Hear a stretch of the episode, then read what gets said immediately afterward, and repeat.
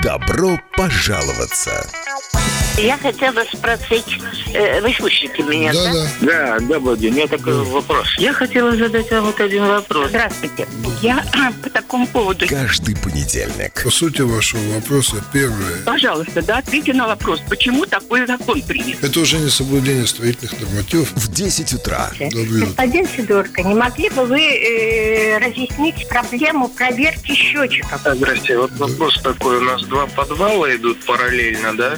И два входа в них. Обстоятельные ответы. А как? Вы не могли бы нам посоветовать? Я могу очень это... коротко сказать, что... На коммунальные вопросы. Очень сложные вопросы. Это вопрос, наверное, не домоуправления и даже не жильцов. Я понял вопрос. Да, спасибо. В законе написано очень четко. Председатель правления Центра собственников квартир Сергей Сидорко. Но вопрос у меня будет господин Сидорко. Я могу его задать? Не было ни одного случая, когда долги просят. У меня к вам вопрос. А к кому вы хотите? Хотите предъявлять претензии? В программе «Добро пожаловаться».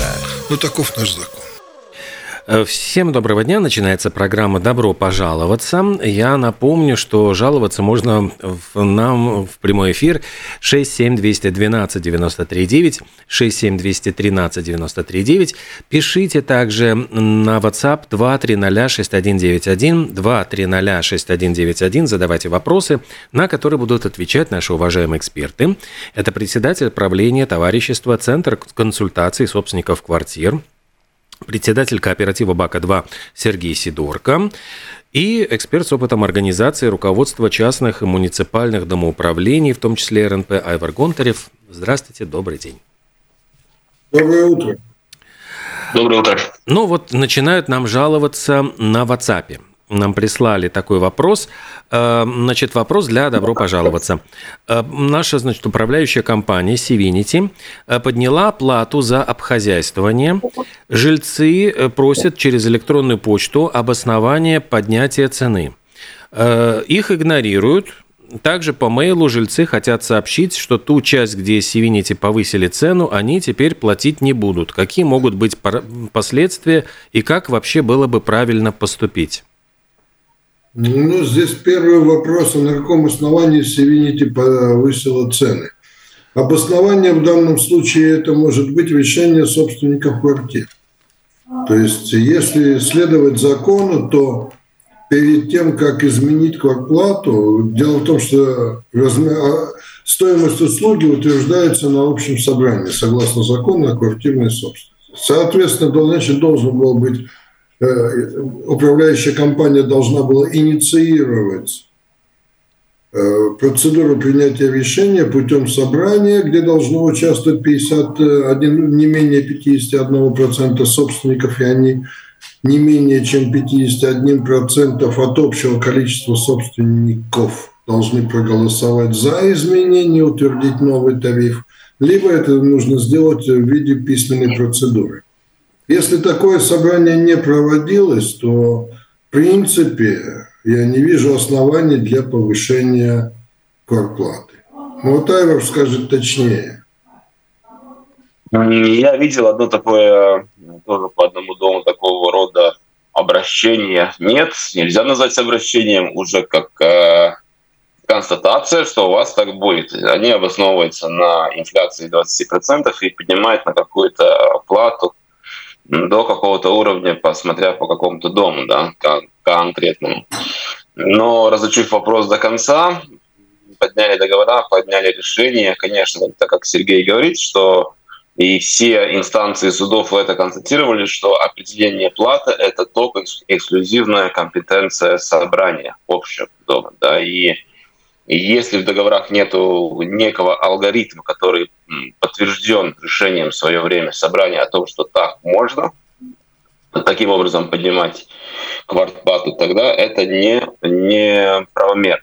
Да, и хочу обратить внимание радиослушателей на то, что это не первый раз, когда, скажем так, Civinity таким образом действует. Они в свое время вписывали в счета строчку за выписывание счета, которая была на очень громкое дело, она была в ТАЦ заведена на них с большим штрафом и так далее.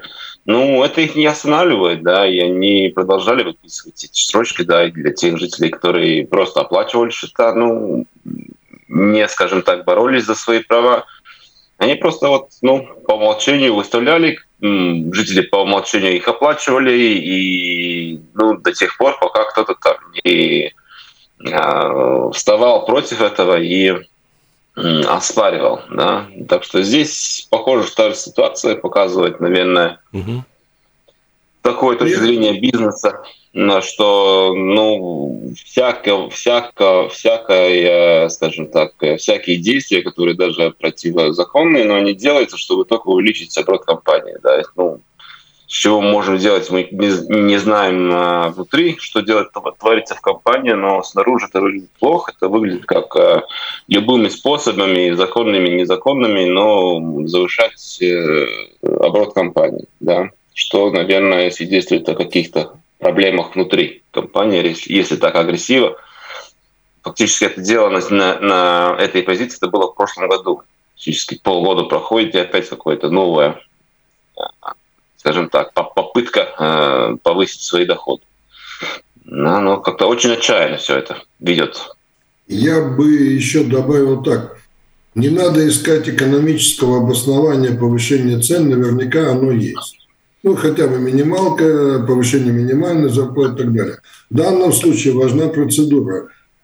Та управляющая компания, которая хочет изменить утвержденную до этого собранием собственником размер квартплаты или платы за управление, она должна провести это утверждение через собрание, соблюдая процедуру, прописанную в законе о квартирной собственности. Процедура достаточно...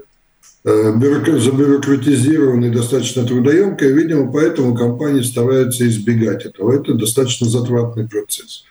Напомню собственникам квартир, что две вещи, если они прошли полный процесс приватизации и не находятся под управлением, ну, скажем, эр эн пэ, условно говоря, но у них закончен процесс приватизации, две позиции, где они должны утверждать именно размер платежей. Это платежи за управление порядочно с поколпами. И второе – это взносы в фонд накопления. Эти две позиции должны утверждаться на общем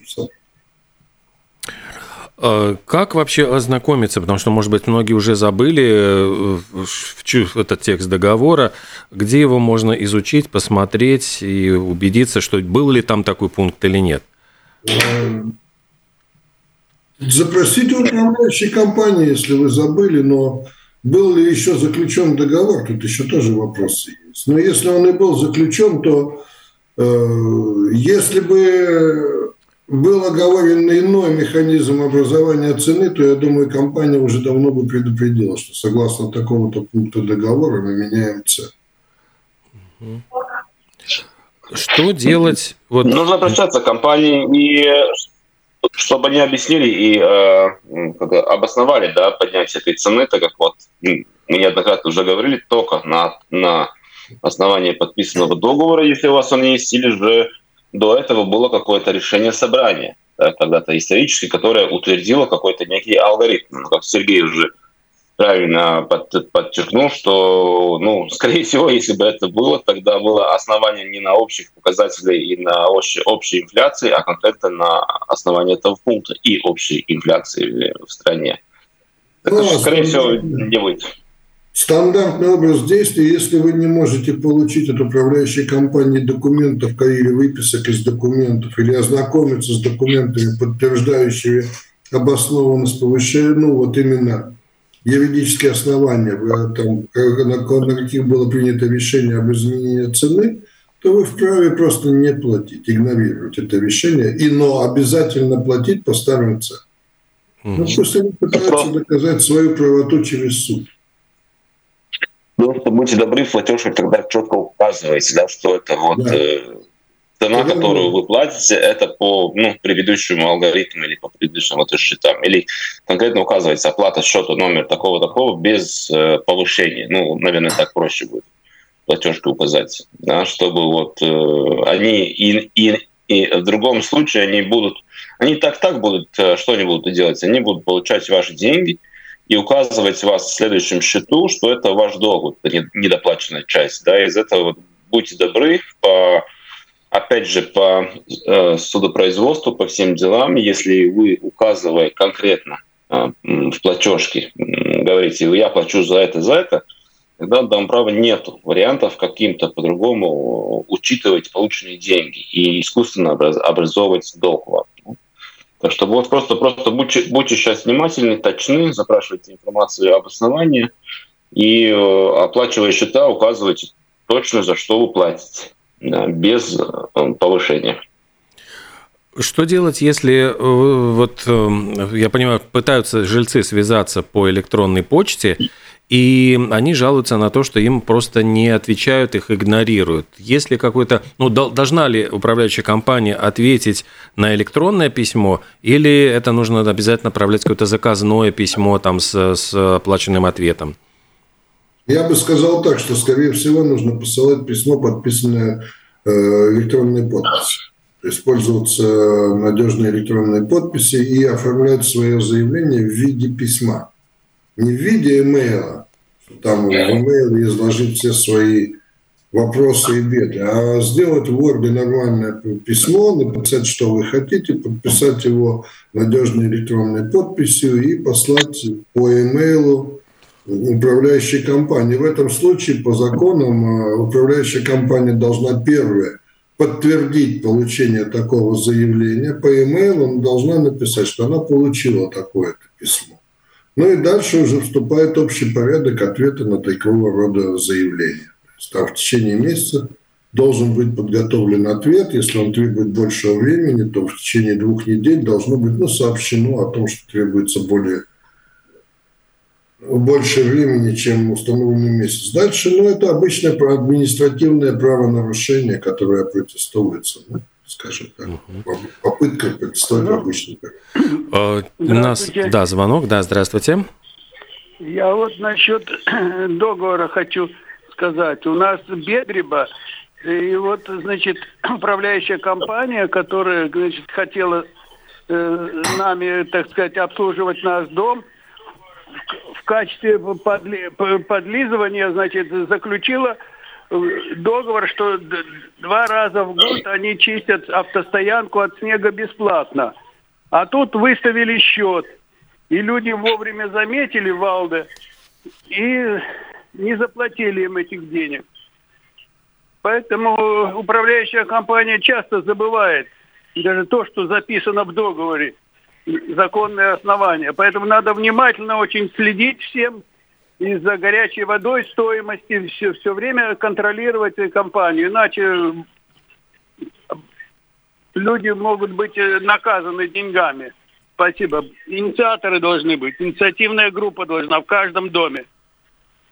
Справедливое замечание. Что добавить? Пришел еще нам вопрос, опять-таки, на номер WhatsApp два три ноль шесть один девять один. Я напомню, что можно или звонить шесть семь два один два девять три девять, или писать на WhatsApp два три ноль шесть один девять один. Вопрос у меня о стоянке машин. У нас каждый вечер паркуются два рабочих фургона. Каждый из них занимает много места. Законно ли это? Можно ли как-то повлиять на это? Правда, не написано, где паркуются. Ну, вопрос регулируется правилами дорожного движения. Что такое фургон? Это грузовой фургон. Если грузовой фургон, есть ли какие-то ограничения по парковке на данном месте? То есть это чисто вопрос по правилам дорожного движения. А второй вопрос, и когда вы, если это ваша стоянка, которую вы успели оформить и, скажем, поставить ограничения, знаки, что стоянка только по пропускам или что-то подобное, в этом случае вам надо добавить ограничение, что грузовому транспорту стоять нельзя. Но, в принципе, этот вопрос регулируется правилами дорожного движения. Если, если не запрещено, то можно. Угу. Э, ну, или тогда просто нужно озаботиться для того, чтобы эту стоянку оформить э, именно как... Ну, да. Свою стоянку. Хорошо. Значит, по, по поводу все-таки общения с управляющей компанией. Вот если возникает действительно какой-то конфликт, и жильцы дома, они, ну, недовольны тем, что или счетами, или есть какая-то другая причина для конфликта? Вот как нужно действовать? Может быть, нужно ли собирать общее собрание, или просто что эффективнее? Каждому в отдельности писать какое-то письмо с требованием ответить, или это может быть коллективное письмо, или это может быть общее решение жильцов дома? Ну, я бы сказал так, это зависит от того, какой вопрос поднимается. Это вопрос индивидуально, то есть если собственник квартиры считает, что что-то ему не додали, ну или не сделали, или не ответили, это один вопрос. Если это касается вообще в общем дома, то это второй вопрос. Но на самом деле любой из собственников может инициировать любой вопрос и должен получить аргументированный ответ, или если он настаивает или требует, то по его требованию управляющая компания должна провести там соответствующий опрос и инициировать и обеспечить проведение процедуры и принятие решения. Это требование закона. Поэтому дальше ответить трудно, если, допустим, управляющая компания никак не реагирует. Но я не знаю, я не знаю, какая, какая организация сегодня может вмешаться в этот спор. Такого механизма защиты дальше нет. То есть там единственный механизм защиты, если вы не можете коммуницировать и договориться, или вы недовольны нами, то вам надо искать другую компанию. Другого я не могу сказать. Я понимаю, что этот ответ уже всех раздражает, но у меня другого ответа нет. шесть семь двести двенадцать девяносто три девять. У нас есть телефонный звонок. Здравствуйте. Доброе, доброе утро. Вы знаете, у меня тоже были непонятки в счете, я в Юрмале живу.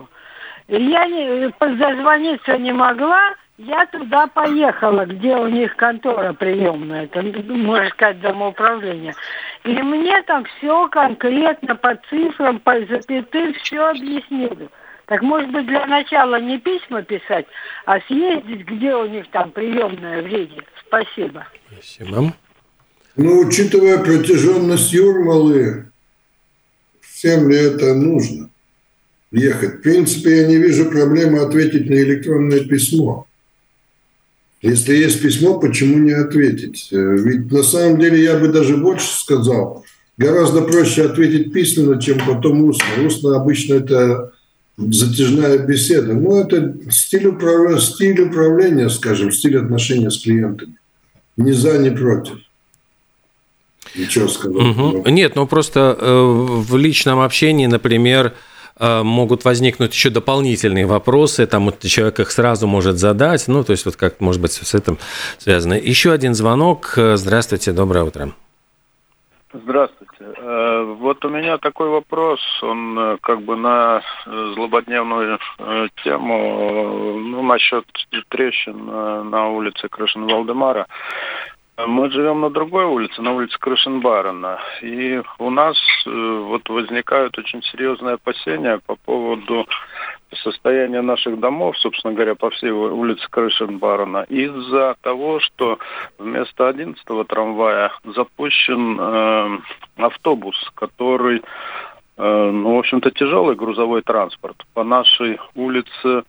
Э, Значит, запрещено движение грузовых автомобилей, а автобус, вот гармошка эта, которая ходит вместо трамвая, он создает такие вибрации из-за того, что улица покрыта булыжником, и мне кажется, что вот даже э, убрали сейчас маршрут в некотором там э, варианте изменили, э, а вот наши дома, которые стоят э, ну, в начале улицы Крышин-Барена э, до улицы Базницы, они ну, все время подвержены вибрации, они старой постройки со старым фундаментом, без свай, и э, как-то очень странно все вот это замена транспорта, и ну, без учета того, какое это влияние оказывает на состояние домов. Спасибо. Ну, в данном случае я бы вам настоятельно рекомендовал обратиться в управляющую компанию с требованием организовать мониторинг ситуации. Ведь вибрации можно инструментально измерять, а есть те критические точки в здании, которые имеются, там можно поставить маячки, чтобы наблюдать за процессом. Это первое. И, в принципе, такие работы делаются, и я бы настоятельно рекомендовал. Обычно это стандартная процедура, если рядом ведется строительство, Но в данном случае ваши, ваши опасения имеют под собой основания. Все-таки это движение, наверное, как-то может влиять на грунты и на конструкцию здания. Второе, управляющая компания, наверное, стоило бы обратиться одновременно в Рижскую думу с тем, чтобы она поучаствовала в этом мониторинге.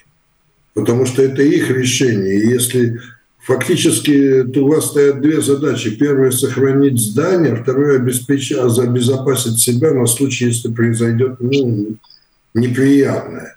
В этом случае у вас будут доказательства того, что это произошло в результате решения ну, соответствующего, скажем, департамента Рижской думы, и тогда вы можете потом ну, как-то обращаться дальше за содействием или к компенсации возникшего ущерба. Но в данном случае я бы советовал, что немедленно обращайтесь письменно к управляющей компании с просьбой организовать э, мониторинг этой ситуации, и второе, привлечь Рижскую думу к финансированию этого мероприятия.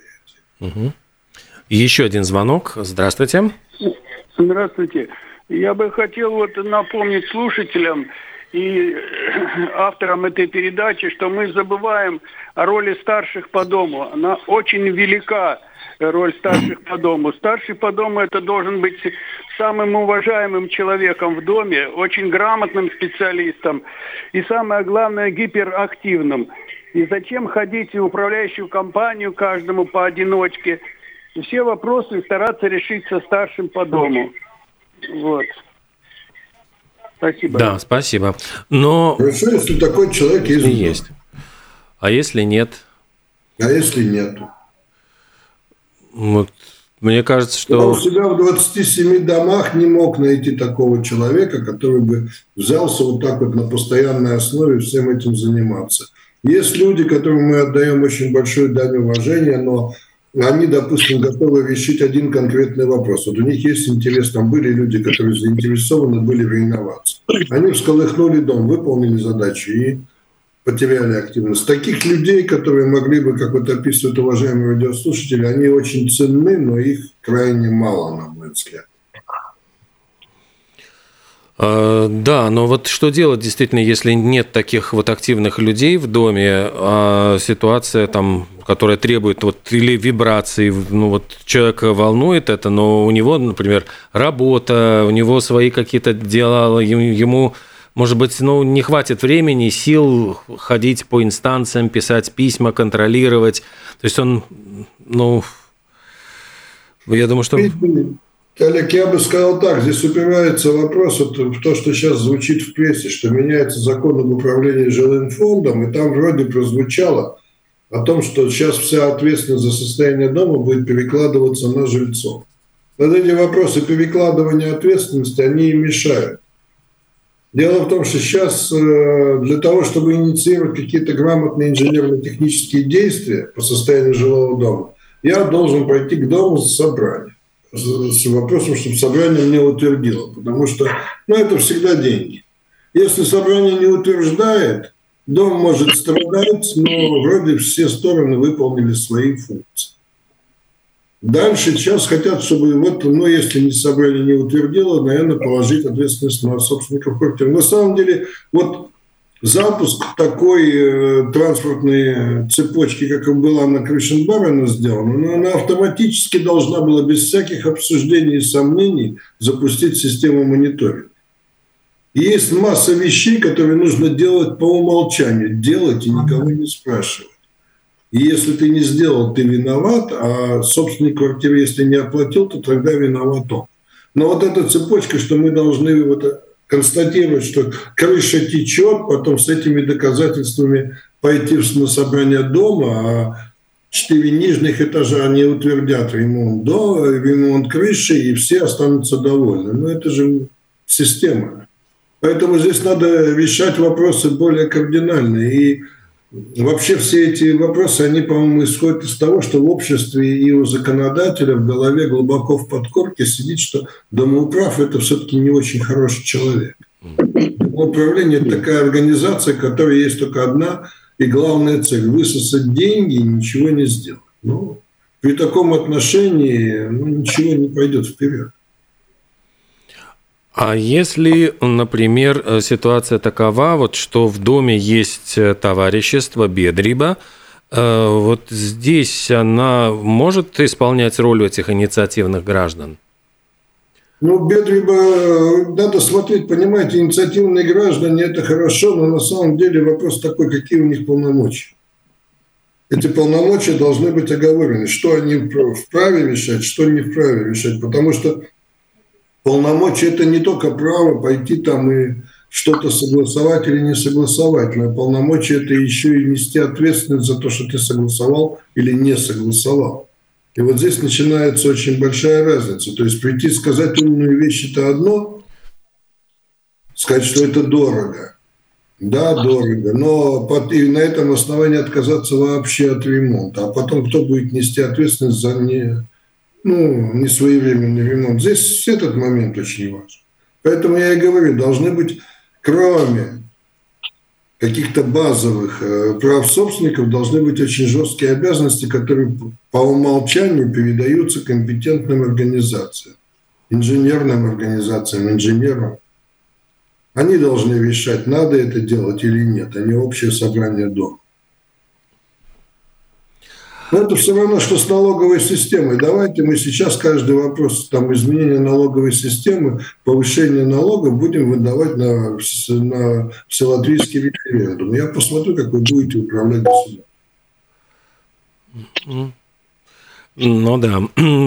Есть еще один вопрос, который к нам пришел на номер WhatsApp два три ноль шесть один девять один.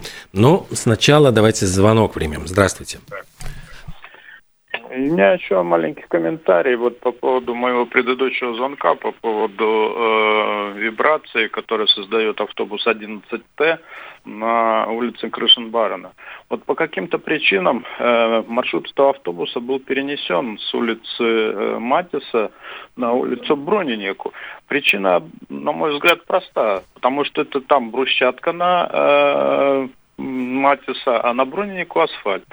То же самое на Крышин-Барена. Там я просто надеюсь, что эту передачу слушают э, руководители из Рижской думы, из Rīgas satiksme, и они, э, наверное, в одном случае, если перенесли этот маршрут, рассмотрят и э, перенесение этого маршрута по вполне объективным причинам. Это застройка Крышин-Барена, это исторический центр города, здания м- Югенстиль, ценные там и все такое прочее. Вот, спасибо. Ну, я бы все-таки вам советовал лично. Возьмите, напишите письмо в транспортный департамент с просьбой дать гарантии или оценку воздействия, вот, вибрационного воздействия, ну, движения этого транспорта. Напишите электронное письмо, подпишите его электронной подписью и пошлите.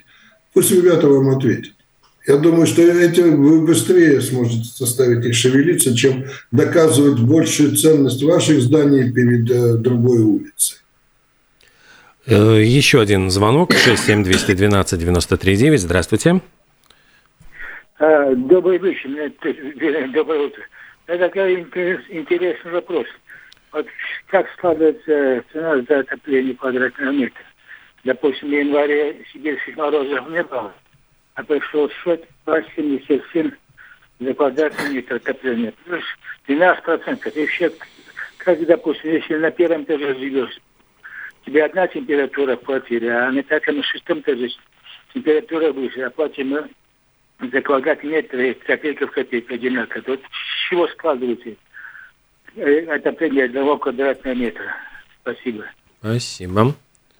Ну, вообще-то счет за тепловую энергию в целом выписывается поставщиком тепловой энергии на основании показаний теплового счетчика, который стоит на вашем доме и полностью соответствует потреблению тепла за текущий месяц.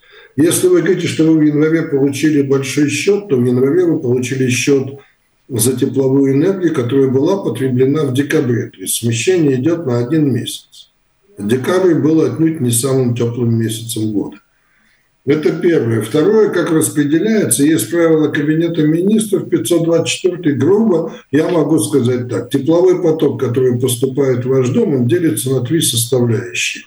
Первое, на циркуляцию горячей воды, если такая технически обеспечена. потери на циркуляцию, тепла на циркуляцию горячей воды. Второе – это на горячее, на подогрев горячей воды. И, и оставшаяся часть уходит на отопление. Но в сумме эти три позиции полностью должны соответствовать счету поставщика.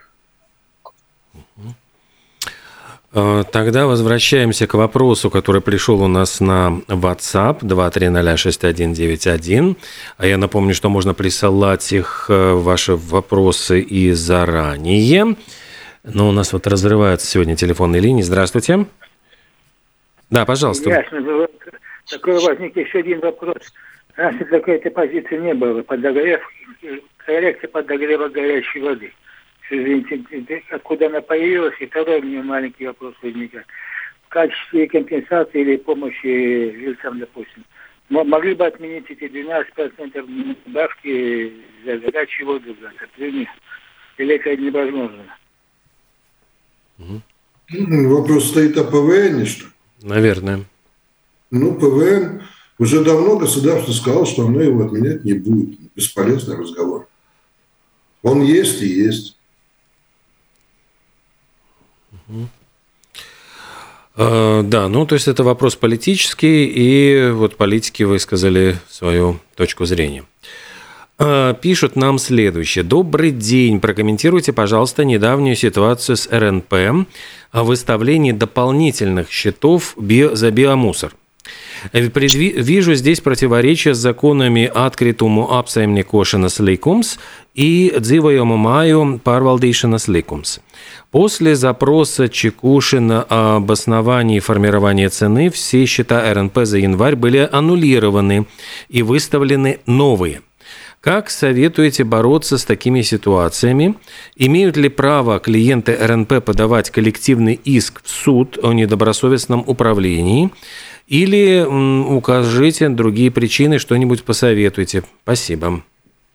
Ну, я, Айвар, сейчас ответит, наверное, более подробно. Я просто скажу, что уже объяснение, почему это произошло, в прессе было и с чем это связано. Во-вторых, вот мне интересно, когда говорят несоответствие законам. Биомусор есть биомусор, за биомусор мы платим соответствующие счета каждый месяц компаниям, которые ответственны за утилизацию мусора.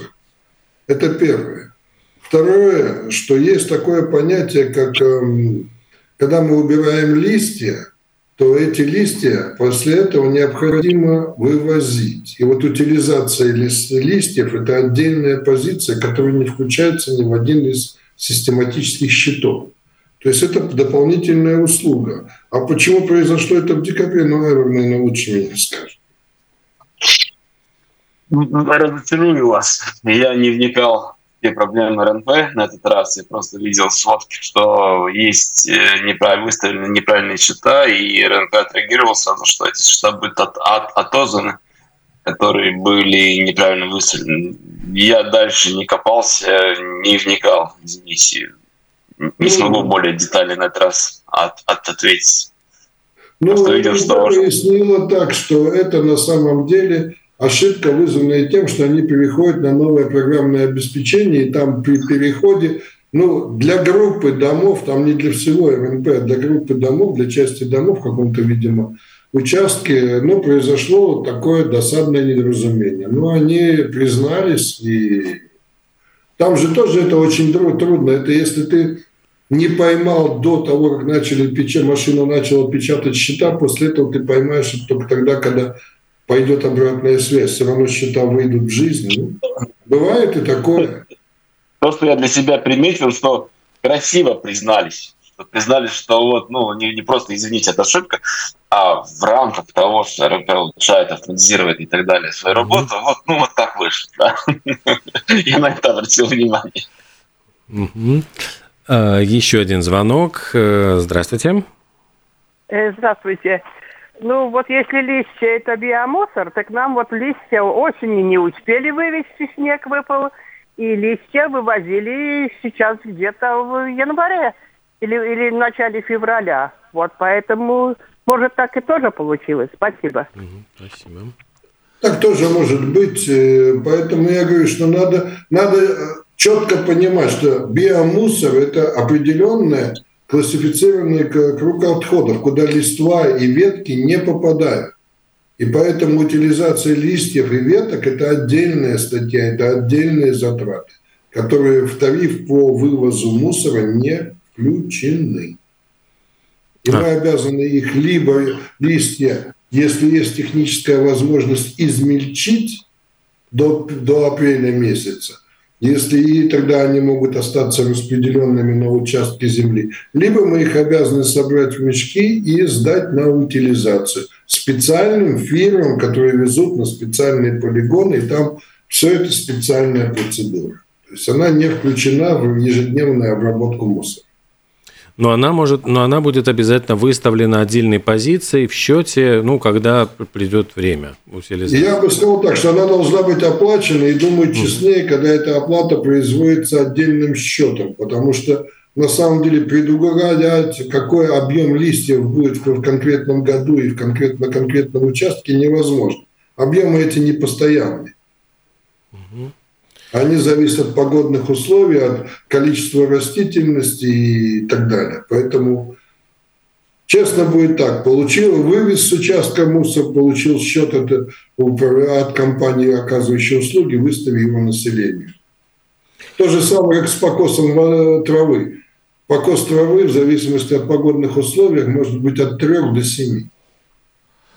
И вот здесь вот, когда берут усредненную цифру, значит, тогда получается так, то ли ты выиграл, то ли проиграл. Так-то нечестно.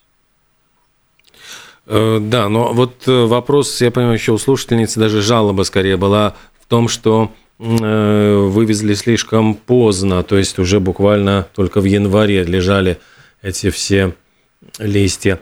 А у нас еще один, наверное, успеем, последний звонок. Здравствуйте. Добрый день. Да. Улица Резнос.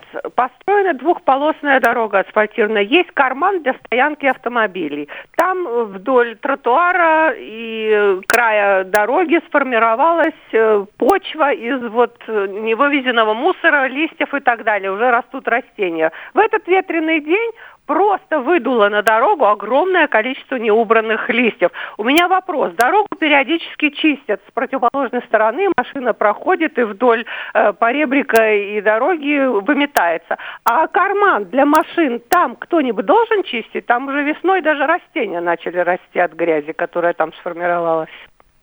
Конечно, кто, кто-то должен. Ответить, кто сейчас невозможно, это надо смотреть там принадлежность земли и так далее. Является ли эта территория частью дороги или это так называемая прилегающая территория? Но чистить должны, да. По санитарным да, правилам города Риги должны чистить. Но кто надо разберется конкретно на месте? Ну, если вдоль дороги слева и с правой стороны от нее это городское, ну, территория городская, то я прошу прощения, вам... здесь так я вам, не, вам никто не ответит. Надо смотреть планы, надо смотреть, чем это считается. Дорога может считаться городской, а карман может считаться либо прилегающей территорией, тогда домоуправление должно чистить, либо это может быть вообще в пределах частного земельного владения. Здесь надо смотреть. А где... А где такую информацию можно получить? Ну, управляющие компании, в первую очередь. У них есть, должны быть планы земельных границ, и там четко будет видно на топографии, что кому... Этот карман эксплуатируется двумя домами, которые организовано товарищество управления. Угу. Вот, но дорога сама и газоны слева и справа от дороги, они убираются, соответственно, одним из домов, а противоположный там убирается, ну, целый, я думаю, что это город ну, присылает бригады. Но я думаю, убирается. Что у нас, к сожалению, вот время заканчивается программа, и мы, наверное, спасибо большое за вопрос, мы рассмотрим его в следующий уже раз. Председатель правления товарищества Центра консультации собственников квартир Сергей Сидорко и эксперт с опытом организации управления частных муниципальных домоуправлений Айвар Гонтарев отвечали сегодня на ваши вопросы. Была программа «Добро пожаловаться». До следующего понедельника. До свидания.